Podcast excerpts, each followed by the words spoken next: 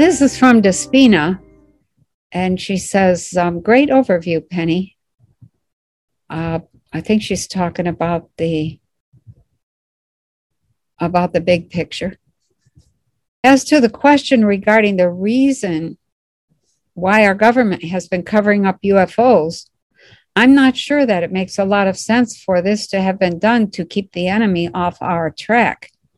With the advanced technologies the enemy has, I am sure they would have been able to remote view whatever they wanted to. And NASA knows this and has known it for decades. And finally, recently, it was announced in the media by NASA that remote viewing is possible, duh, and that anyone can do it. In any case, however, UFOs are now being disclosed. Well, they're pretending to disclose. there have been various drips in the media suggesting that it is a real thing. So the question I have is why the sudden disclosure now? What are they getting us ready for? Uh, well, they've been getting us ready for war. They really want to have an excuse to kill off some more people. The problem that we're having right now um, with all of the virus trouble and the injection trouble and the disclosure trouble is that uh, the people who are running this uh, this new world order plan know that if they don't succeed in getting rid of a lot of us that they don't have a snowball's chance in hell of being able to survive.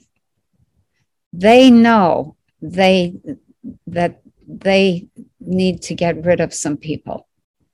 That's their attitude. I don't think that's true at all but um, i they they are recognizing that their plan is failing. I think we have a long way to go yet and it's going to um, this kind of plan doesn't usually roll over and give up uh, these kind of people don't because they know their lives are on the line. But our lives are on the line, and we know that as well. And so neither side is backing down. The only thing that might work is uh, some sort of uh, truth, you know, reconciliation kind of process. But I don't see anybody talking about that or agreeing to that so that means that the fight will go on for a while because even if the top guys leave, all the levels underneath them are going to try and fill in and get that power for themselves and take over. And and some of them lower down don't know the top guys have left. And so they're still taking orders like nothing has changed and everything has changed. So um, the goal was to to pretend that we were being attacked by ETs, and really they were going to be um, fake ETs manned by Nazis who were looking for some excuse to bomb us or take us out or laser us away or whatever. Uh, it doesn't look like that's going to work. People are too smart. I love it. this is from Frank. He says, evidently writing to Daphne, says, Daphne, I listened to the history of our planet, the big picture video, and also the Q&A above part one. Questions for Penny, please. One, remember the long letter which Penny read out recently? Oh, yeah. I wonder what the outcome of that is. I certainly want them to come and help us. Um, yeah. The outcome is going to be what we make it. And we just cannot back down. There, I, I'm going to say it this way the, the helpers from other places are here and they are working at many, many levels. Wow. Um, I I think the outcome is going to be whether we cave and give up or not. So hang in there. Don't give up, you guys. Question number two, he says, so off planet beings and Third and Fourth Reich are working out of Antarctica. Are there uh, enough, are there enough people on the planet waking up for the Pleiadians to come and help us to overcome the current evil cabal? Yes, there are. And it's not just Pleiadians, there's a whole bunch of other groups here, and they're trying to protect this planet until we wake up. They're committed. They are committed. All we have to do is get organized at a whole different level. And I see that happening. It's one of the things I want to talk about in the big picture, part three. And he says, number three, what can I do here in Ireland to help prevent our country becoming a totalitarian state? Um, he says, I understand if these questions are too sensitive to be addressed on Patreon. But no, I don't think so. Careful answer would be uh, hands down, there, are, I think, are two things that everyone can do, anyone can do. Uh, number one, pay attention to your consciousness. What are you thinking? What are you allowing? Allow yourself to try little things, try to make magic. Little, little bits of magic. You don't ever know what what good you may be doing. Sometimes you do, but you sometimes you don't. Just try stuff. Um, I, I can't emphasize how important that is. Um, so that's first thing is work with your consciousness. The second thing is be um, keeping an eye and an ear out for those people and those groups who are working to make a difference. I think we have some phenomenal people working, and we are so, so cynical. We're so distrusting that we won't allow ourselves to believe that they're working in our favor. We don't take the ball and run. They've run the first lap and they're now going to hand off the I don't know, what is that thing they hand off, the relay stick to us? And, and we're standing there saying, Who are you? Where'd you come from? And what are your motives? You know, and how much, what are you going to pay me if I do this? I'm like, Oh, save me. Um, we need to be looking for others that are working in the direction we want to be going. They're out there. Uh, and I, again, I hope to mention some of those names and groups and in the big picture part three. Okay. So thanks for that, Frank. Those are good questions. So this is from Freedom. Freedom. It says, or she, whoever it is, I like Penny, but I don't necessarily buy that aliens are going to save us by bringing us off planet. I have a direct connection with Jesus, and it has never rung true. Um, okay, I, stick to that connection with Jesus. If that's your connection, that's your connection. Okay?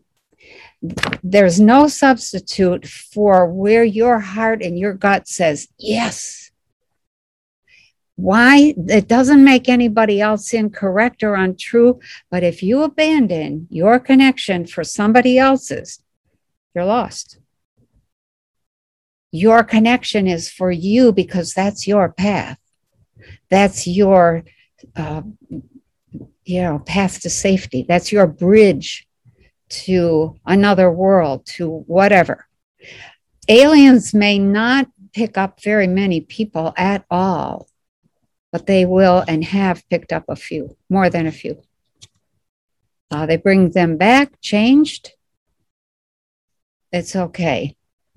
You know, you don't have to tell anybody if you've been picked up. or been taken anywhere, something's happened to you, you don't have to acknowledge that. It's too hard for people to believe that because there's so little evidence. The actual evidence is in what you create with your time, your energy, your words, your actions, your life here. Stick to your own gut. Okay? Ooh. That's a good one. This is from H. Saban, S A B A N. Um, he or she says, I love all that you do, Penny, but one question pops right away.